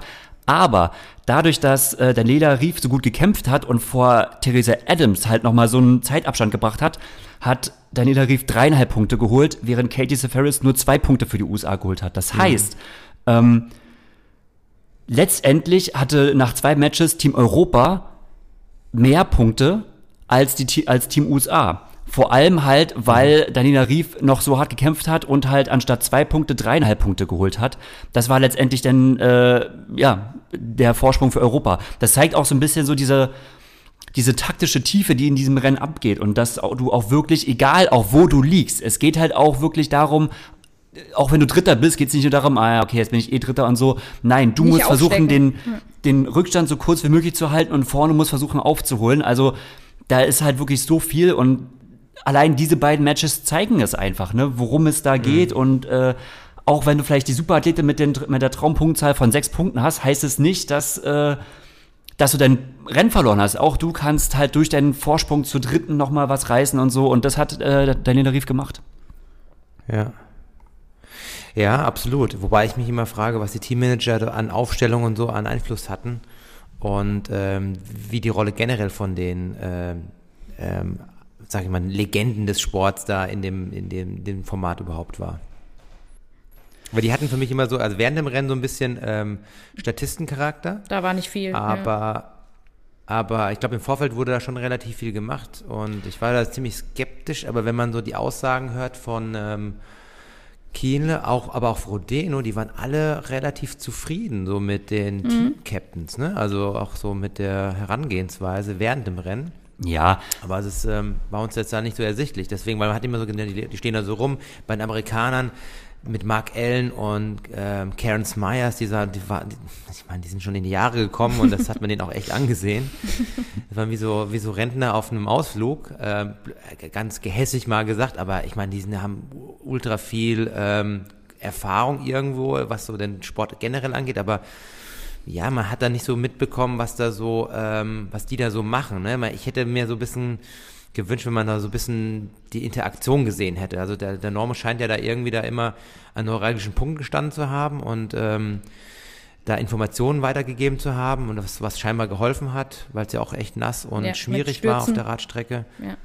Genau, das muss richtig gut gelaufen sein, ähm, aber sonst hast du ja relativ wenig gesehen. Simon Whitfield, das als ehemaliger Olympiasieger, keine Ahnung, der wurde mal interviewt, immer mit der mhm. mit dem mit dem Getränk in der Hand. Das war irgendwie so ein bisschen witzig. Dann dachte ich, okay, ja, der managt dann hier das Team International, okay. Äh, aber ich glaube, im, ja im Vorfeld war da halt auch viel. Ich meine, was willst du während mit der Selektion Rennens, und so. Mhm. Ja, was willst du während des ja. Rennens da groß machen? Und das sind alle Champions, den genau. musst du nicht mehr erklären, bis auf halt so Sachen. Und ich denke, da war auch Norman Stadler sehr wichtig, gerade zu sagen, ey, Alter, hier ist richtig glatt, ne? Brems, brems ab. Und es hat auch Sebi im Interview ja gesagt, ähm, mhm. So von wegen, boah, hier, hier geht gerade gar nichts, pass voll auf.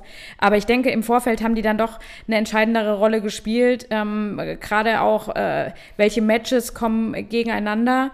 Und ähm, ja. da kommt auch wieder sowas äh, durch, so die PTO-Rangliste. Ähm, Wenn man jetzt mal zum Beispiel, weil Gregor, du hast es eben gesagt, ähm, du hast Match 1 und Match 2 verglichen. Mhm. Was, was haben wir denn in, in ähm, Match 1 an Frauen gehabt? Taylor Nipp gegen Daniela Rief gegen Theresa Adam. Wie kommt das quasi jetzt auch erstmal so zustande? Wir haben in der PTO-Weltrangliste die, keine Ahnung, wie diese ganzen Punkte, also aus X-Challenge, Ironman, mhm. sonst was Rennen, Theresa Adam, die ja da wirklich überhaupt keine Rolle gespielt hat und auch so ich, für uns Europäer jetzt auch nicht so der, der große Name ist, die ist in der Welt auf zwei, ne? Mhm. Also die hat sau viele Punkte gesammelt und ähm, das ist ja dann auch wichtig im Vorfeld für die, ähm, die, die Team-Captains zu bestimmen, okay, Theresa Adam mag vielleicht äh, viele Punkte gesammelt haben und bei vielen Rennen gestartet sein, was auch immer, whatever, aber wir können sie hier, ähm, wir können gegen, mit Daniela Rief und Taylor Nipp, können wir sie in Anführungszeichen, gut, man weiß nie, was passiert, aber locker schlagen. Und sie war ja eine, die hatte mhm. ja äh, 23 Minuten Rückstand auf Taylor Nipp. Mhm. Und auch noch auf Daniela Rief, äh, die einen rabenschwarzen Tag hat, hat sie noch sau viel verloren. Ja. Klar, das war vielleicht ähm, nicht so vorauszusehen, aber. Naja, doch, klar, vielleicht für so ein paar Team-Captains, für die war klar. Aber Ey. es ist ein super interessanter Pick, ne? Also ich, das ja. fand ich auch extremst interessant, dass ja. die äh, Team-Captains USA wirklich auf Taylor Nipp und Katie Seferis zurückgegriffen haben. Also zwei Athletinnen, die ja eigentlich wirklich sonst auf der Kurzdistanz starten. Die und wo man erstmal aufstellen. Wo man jetzt auch relativ wenig Vergleich hat und man sagt, okay, wir verstärken das Frauenteam halt jetzt wirklich in, in, in diesem Aspekt. So. Mhm. Ähm, und muss man sagen, ganz klar, bei, in, im, im Fall von, auch wenn Kate jetzt auch nicht schlecht war, ne, aber ein, ein Part von Taylor Nipp ganz klar gerechtfertigt. Ja.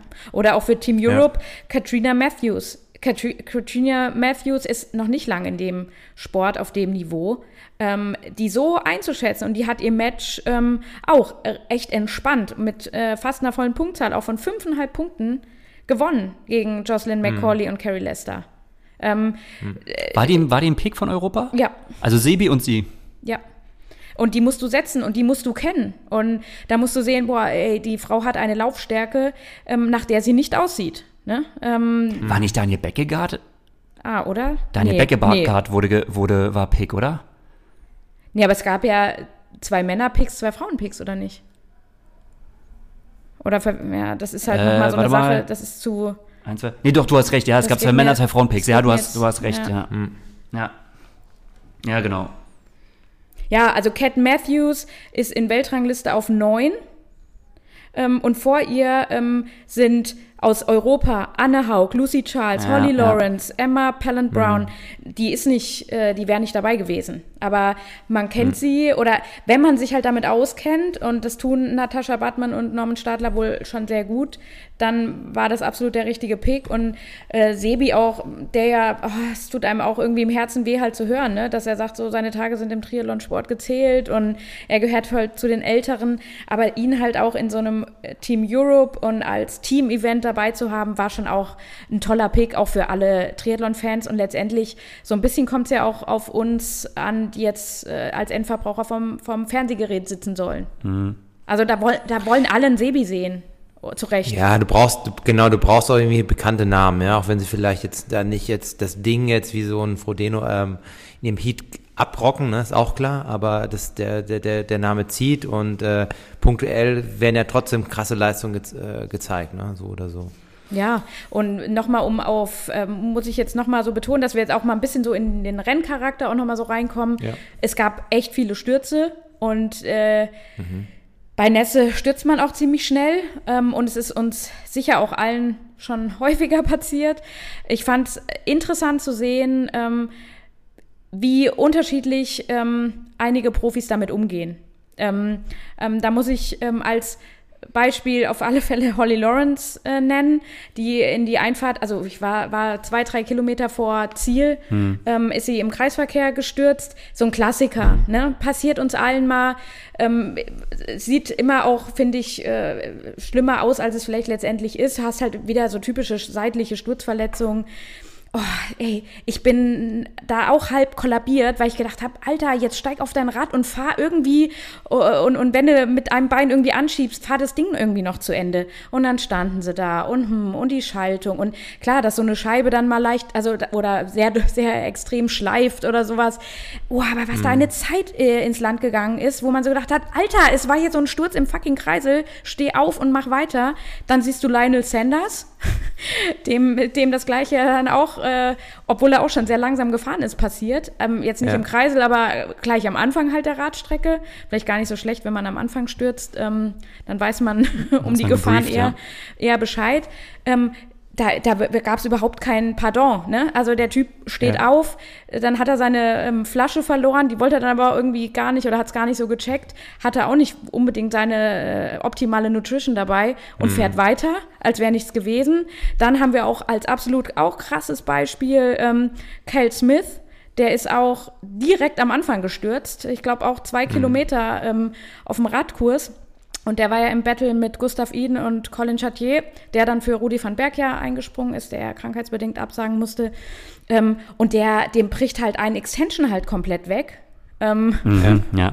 der sitzt auf dem Rad. Ähm, es äh, sah, oh, es, es gab auch wieder ähm, spektakuläre Bilder und fahr halt mal ähm, 78 Kilometer mit, mit einem Extension Einhändig, ja. einhändig darum, ne? Also das ist und dann ging seine Schaltung nicht und er hat auch geschrieben, ähm, er ist 5811 war dann die Übersetzung. Das macht auch Spaß, ja. ähm, aber der Typ läuft und, und gibt für sein Team International alles, ähm, kommt äh, als Zweiter dann rein, ne? Und dann kriegt er Krämpfe des Todes und wird halt doch noch Dritter.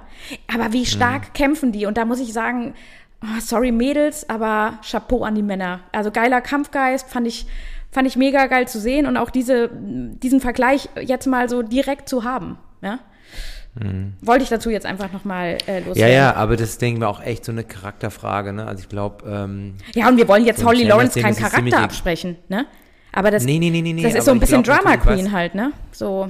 Ja, das, das, das wollte ich jetzt Ja, so, ja. Äh, das hast du jetzt gesagt, das wollte ich eigentlich so, habe ich so gedacht, aber genau so ist es wahrscheinlich. Horst, ja. sag das doch. Wir aber, sind doch aber hier klar, unter du uns. In in, im, genau, im Fight mit, mit Ellie Salthouse und verstehst eh nicht gut und dann Ja. fliegst du auf die Nase und dann sind die Emotionen hoch und dann weißt du nicht, machst du weiter, machst du nicht und, äh, und die Männer sind dann ein bisschen nüchterner vielleicht und da und so ein Sanders sowieso, den könnte das Bein abpacken, der macht trotzdem weiter.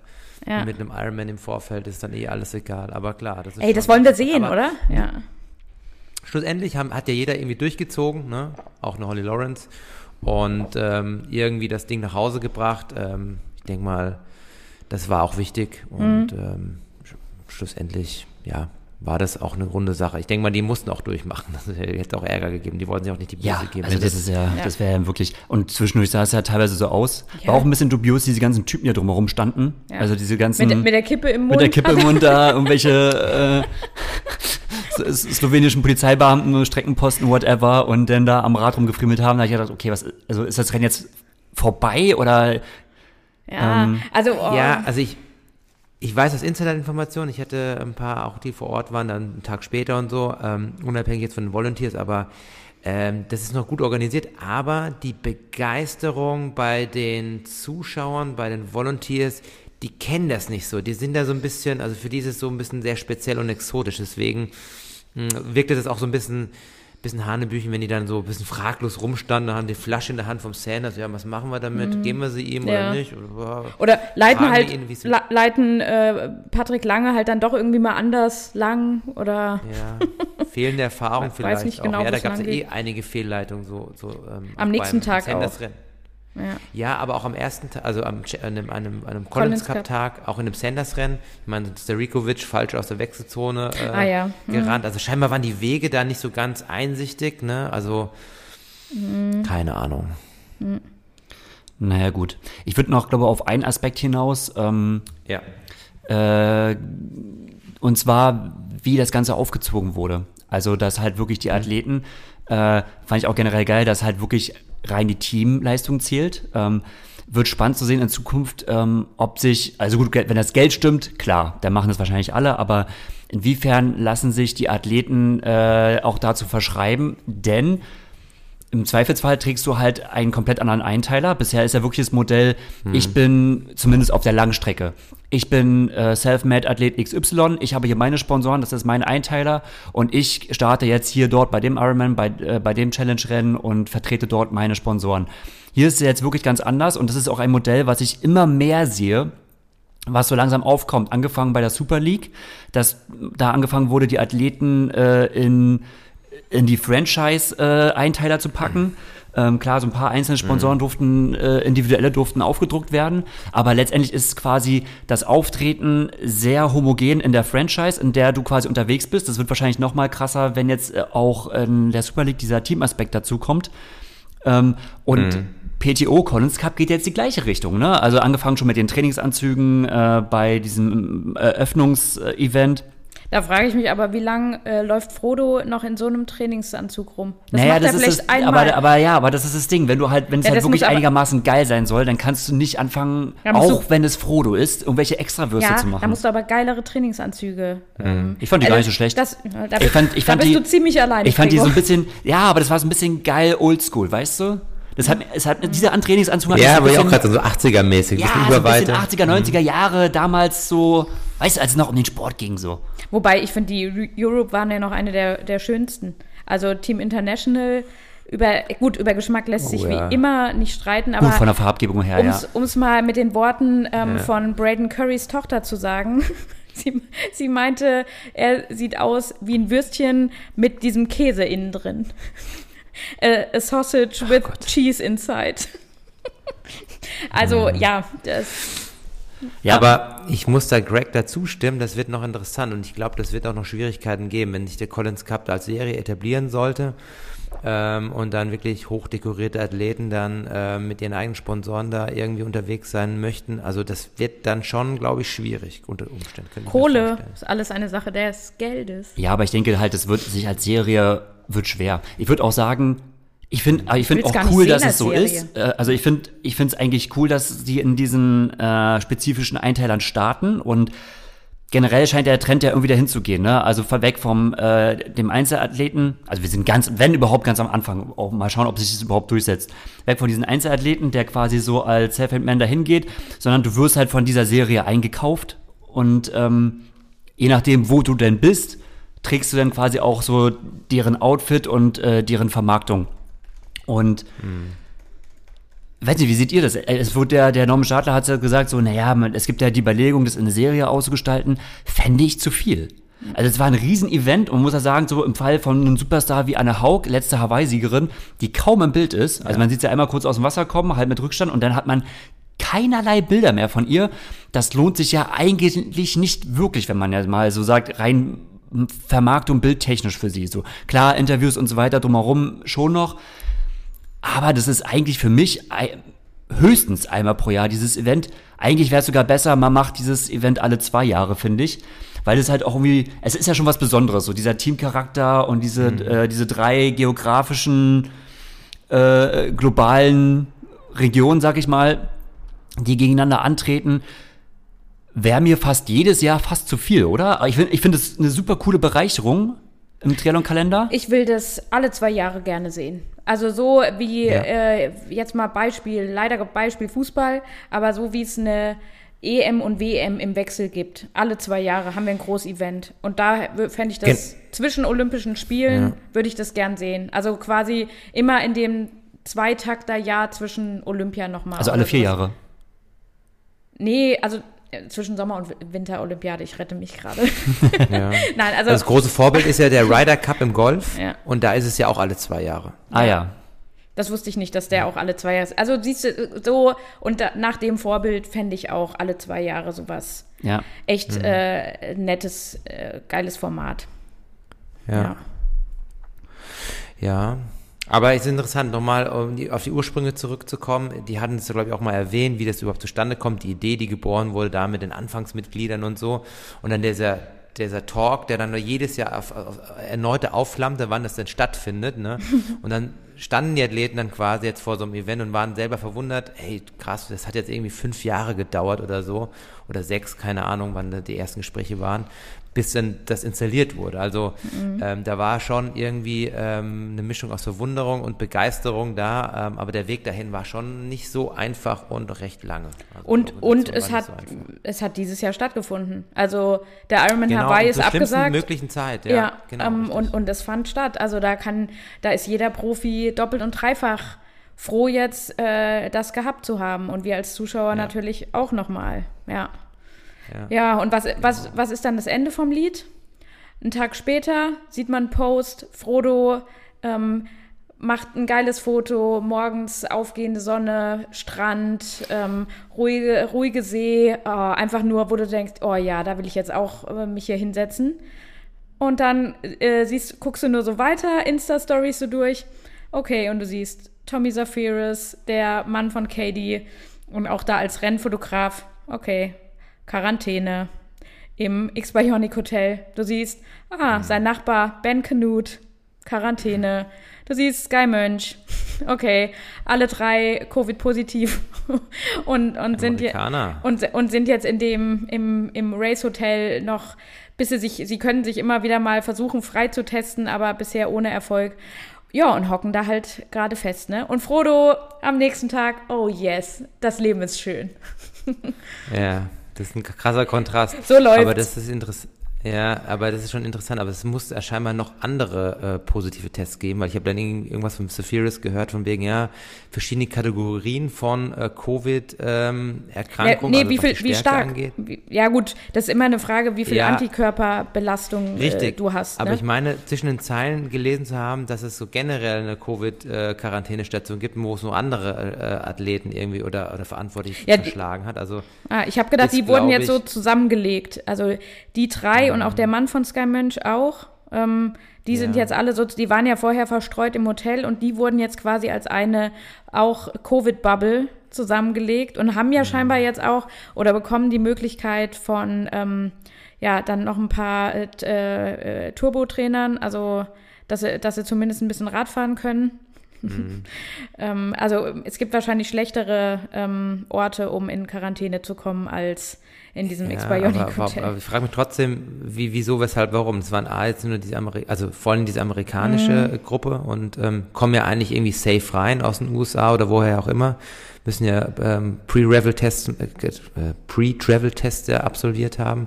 Klar, es gibt dann irgendwie eine Inkubationszeit, die muss man immer beachten, aber ja gut, also, es zeigt, doch welche, ne? Wir sind, wir sind ja auch alle, auch geimpft, sind wir nicht safe.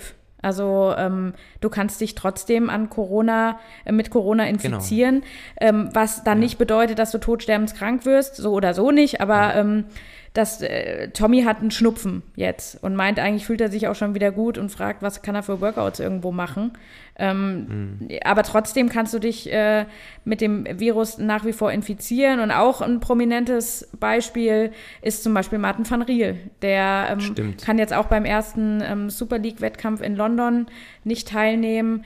Der ist auch nicht krank in dem Sinne, aber ist halt Corona-positiv. Mhm. Ja. Und um das Virus ja. natürlich auch jetzt nicht wieder weiterzutragen und noch mehr damit zu infizieren, ähm, ja, ist das natürlich Quarantäne unumgänglich, ne? Überraschend spät, finde ich, ja. ne? Kommt es gerade bei so Martin van Riel, wo ich mir denke so, ey, die sind ja eigentlich schon das ganze Jahr lang richtig viel unterwegs. Ich meine, mhm. nicht so viel, wie sie sonst sind, aber das sind ja wirklich, die, die reisen ja sonst überall hin aber wo die jetzt eigentlich schon dieses Jahr überall auf der Welt waren trotzdem und was für ja, Rennen die gemacht haben. Irgendwann erwischt sich halt. Aber finde ich krass, dass es jetzt erst so spät ist. Ich hätte gedacht, ja. wenn, dann wäre schon viel früher. Oder Delta, die Delta-Variante, die ja deutlich auch ansteckender ist, ja. die schlägt halt auch jetzt dann vermehrt zu. Also gerade anfangs des mhm. Jahres hatten wir ähm, Delta noch nicht auf dem Vormarsch oder nicht in, in der mhm. ähm, Größenordnung, wie wir sie jetzt haben. Das ist, denke ich, auch das äh, ein Zeichen. Es hat jetzt nicht unbedingt an nachlassender Hygiene oder sowas zu tun. Nee, das meine ich ich nicht, nein. Und Athleten sind natürlich auch sehr, sehr viel unterwegs ähm, und einen hundertprozentigen Schutz hast du halt nirgends. Ja.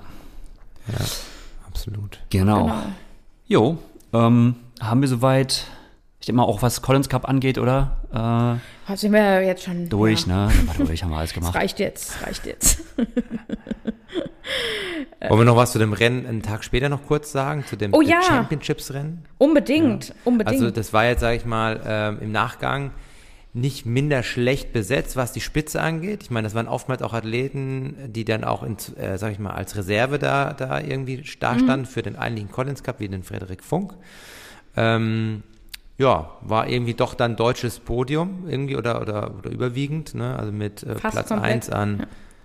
einem dominanten Sieg von Florian Angert, was ich mir schon fast gedacht hatte, weil der sich da so ein bisschen bedeckt hatte und wie gesagt, jetzt ähm, in der Vorbereitung ähm, der ist so einer, der, der, der macht das dann konsequent und der hatte seine Stärken ausgespielt.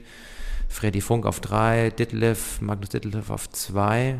Mhm. Dahinter wurde es dann ähm, immer noch gut besetzt, aber dann die Abstände waren dann schon dann vorhanden. Ne? Mit Boris Stein auf sechs, meine ich. Ähm, jetzt helft mir mal weiter, ich mache das jetzt hier aus dem Boris Kopf. Stein auf sechs, ähm, äh, Andi Treitz war noch vor ihm auf fünf. Äh, stimmt. Ja. ja. Ähm, und dann haben wir Sam Wade ähm, sieben, den Erik Lagerström, ähm, der auch von seiner ähm, Freundin Paula Finlay gelobt wurde, in so einem starken Feld ähm, eine Top Ten gemacht zu mhm. haben, auch ein starkes Rennen auf acht. Und dann einen Michi Rehlert neun. Ja. Ja. Stimmt. Ja, und zu, zu Flo Angert, ähm, der hat ja auch im Vorfeld jetzt dann, man hat es auch auf Strava dann so gesehen, hm, was macht der äh, da auf einmal in Dänemark? der hat mit ähm, Daniel Beckegaard trainiert den er beim Ironman hm. Tulsa hat er ja auch im Vorfeld äh, mit ihm schon viel trainiert und die haben so gemerkt, ey, wir kommen irgendwie super passt. gut miteinander zurecht, wir können gut trainieren und der ähm, Daniel hat dann gesagt, hey, wenn es passt, komm, komm doch hoch. Ähm, und dann hat sich ja. Flo gegen ähm, St. Moritz und für, für ein ganz ähm, anderes Trainingsrevier mal entschieden ähm, und hat da, die beiden haben dabei, äh, dabei eine, eine eine gute, ähm, einen guten Formaufbau geschafft. Ähm, sowohl Daniel Beckegaard ja. hat sein Duell gewonnen und dann ähm, der Flo auch ähm, das Rennen halt äh, in äh, wirklicher Dominanz abgeräumt. Da war kein Kraut gewachsen und wenn das ein Frederik, mhm. Frederik Funk sagt, der ähm, auf dem Rad äh, gerade so irgendwie diese Lücke zu Flo, die nach dem Schwimmen irgendwie was 15 Sekunden betragen hat, ähm, mhm. dann schließen kann und, und dann sich letztendlich dadurch auch übernommen hat und Flo noch einen starken Lauf mhm. abräumt und äh, ja, dann auch hinter Thomas Steger, das muss man ja immer sagen, er, er ist ja wirklich ähm, absoluter Laufgott. Ähm, aber da hat auch Flo, der ist ähm, eine 1.09 hochgelaufen. Da hat er mhm. schon äh, starke drei Disziplinen zusammengebracht und dann in, ja, absolut ähm, in bester Manier gewonnen. Ja. Ja, und bei den Frauen? Ja, da war es leider schade, ne? Da gab es wieder, wie du vorhin schon angeteasert ähm, hattest, so ein paar, ja, ähm, unglückliche, äh, wie heißt ähm, Manöver auf der Radstrecke. Also die wurden fehlgeleitet. Mhm. mhm. Also scheinbar war Lisa Norden und äh, Sarissa de Vries in, mit in Führung. Wie das jetzt genau ablief, ich habe mir das Rennen nicht angeschaut, aber ja, es hat dann letztendlich Lucy Hall vor Sarah Perez Sala und Helly Chura gewonnen. Ähm, ja, was, was gewesen wäre, wenn, kann, kann ich auch überhaupt jetzt nicht abschätzen. Ähm, ja, aber das war, das kann man jetzt auch nur mhm. leider aus unserer Perspektive aus dem Frauenren zum Frauenrennen ja. sagen. Mhm. Oder ihr, ich denke, ihr könnt auch nicht so viel mehr dazu sagen. Ja, also ich weiß aus, aus Age-Group-Athletensicht äh, war, war die Strecke, die waren auch später auf der Strecke, war es dann kein Problem, aber vermutlich dann im Vorfeld, wenn dann die Führungsmotorräder äh, selber nicht wissen, wo sie hin sollen, super ärgerlich für die Spitzenreiter, wenn sie dann mhm. fünf Kilometer, zehn Kilometer mehr fahren und den Sieg dadurch halt vielleicht nicht mehr innehaben können. Das ist schon doof bei so einem Rennen, das sich The Championships nennt. Eine Anmerkung, ich bin mir nicht so ganz sicher, wie das mit dieser Qualifikation dahin gehen ist. Früher war das so, du musstest dich über Challenge-Rennen qualifizieren, irgendwie Top 3 machen. Mhm. Also ich hätte ja auch äh, immer dann in Heilbronn oder so dann fürs Podium dann immer so eine Einladung bekommen. Aber das, scheinbar war das dieses Jahr irgendwie ausgesetzt. Also ich hatte das Gefühl, dass dann auch kurzfristig Leute dann nachmelden konnten, auch im Profibereich. So ein, mhm, mhm. ähm, wie heißt der Engländer? Sam Long? Nee, nicht so. Das ist ein Amerikaner. ja, ja, genau, das war äh, Sam Wade. Nee, der aber ist doch. Ähm, auf jeden Fall weiß ich von ein paar, die dann kurzfristig noch nachgemeldet haben. Und ich wusste auf alle Fälle von den Amateuren, dass die dann auch gefragt wurden, ja, habt ihr Bock, ihr wart ja letztes Mal am Start, wir haben noch Plätze frei, kommt doch vorbei. also die haben dann schon versucht, die Stadtfelder irgendwie voll zu bekommen, aber es war relativ, in Anführungszeichen, überschaubar. Ich glaube, insgesamt waren es 300 Leute oder so am Start. Mhm. Ähm, ja, was jetzt das Rennen vorne jetzt nicht schmälern sollte, das war absolute Weltklasseleistung. Die hätten auch alle im Collins Cup starten können, ne? ja, mehr ja. oder weniger. Ein Flo Angert und ein Freddy und so. Ähm, ja. Aber das, das könnte so ein erster Reinigungseffekt sein, sag ich mal, von diesen ganzen ähm, äh, Championship Races. Man weiß ja gar nicht mehr, also ne, noch und nöcher. Und ich finde, das hat man jetzt schon gemerkt. Klar, das ist jetzt auch blöd, dass es jetzt direkt einen Tag später war. Aber man weiß ja auch irgendwann nicht mehr, welchen Rennen man noch was für eine krasse Bedeutung zumessen soll. Mhm. Letztendlich war das halt einfach ein Challenge-Rennen und gut ist, ob es wird Championship und so. Ja, ja. Das setzt sich so nicht durch. Wir hatten quasi wie so äh, diese PTO Championship mit Daytona. Muss man auch schon, ob sich das dann so durchsetzt. Dann hast du auf einmal jetzt einen Collins Cup, Ironman Hawaii und so weiter und so fort. Ähm, also man merkt ich, jetzt schon ganz klar, okay, äh, man ist so ein bisschen am Maximum angekommen was man an bedeutungsschwangeren Rennen so vergeben kann. Und irgendwo kann man nicht jedes Wochenende einfach, äh, zumindest schon mal, sag ich jetzt mal, auf der gleichen Distanz, auf der Mitteldistanz allein nur, x-beliebig viele Championships und Europameisterschaften und Weltmeisterschaften haben. Also es ist auch irgendwann mhm. einfach mal gut. Und ähm, bin ich mal gespannt, ähm, was sich da durchsetzt, ob quasi äh, Challenge, dadurch, dass jetzt anscheinend die Zusammenarbeit mit PTO ja nun doch enger ist, ähm, so Konzepte wie The Championship aufgibt. Ähm, ob, ob, äh, ob sich ein Collins Cup, ob der halt groß wird, ob denn doch eher PTO Championship groß wird. Ähm, hm. Ja, wird man sehen. Darüber reden wir auch so ein bisschen in unserer ja. nächsten Folge, ähm, die wir allerdings vor dieser Folge aufgenommen haben. Und es ist ähm, eine Folge mit ähm, Matthias Knossalla, der uns mal wieder als ähm, diesmal Horstersatz ähm, besucht. mal andersrum. Ähm, da sprechen wir auch noch mal kurz um über äh, ja, Absage von Ironman Hawaii, äh, genau. Challenge äh, und auch einen Ausblick zum Collins Cup. Das erfahrt ihr halt jetzt alles im, Im Nachgang, was wir davor noch gesagt haben. Aber es ist ja eigentlich auch mal ganz lustig, beziehungsweise die Folge dreht sich absolut nicht äh, nur darum, sondern Matthias ist aus einem anderen Grund nochmal in den Podcast gekommen. Erfahrt ihr in einer Woche. Genau. Ja. Ja. ja. Perfekt. Schließen wir das Kapitel ab, ne? Horst, äh, für dich geht's weiter nach Polen. Ja, nach Warschau ab Freitag fliege ich rüber zum 70.3 als äh, Generalprobe für den Ironman Kärnten und ja, ich hoffe, dass ich dann äh, gesund und munter äh, zur nächsten Folge wieder äh, da sein werde. Oh ja, da freuen wir uns jetzt schon drauf. Ja. Auf jeden Fall. Gute genau. Reise. Gute Reise, Horst, dir. Wir werden hier einfach wie immer hier ausharren in unserer persönlichen Quarantäne. und ja, äh, allen Hörer und Hörerinnen vielen Dank. Macht es gut, bleibt fleißig dabei und ähm, wir hören uns bei der nächsten Ausgabe. Ciao. Ciao, ciao. Tschüss.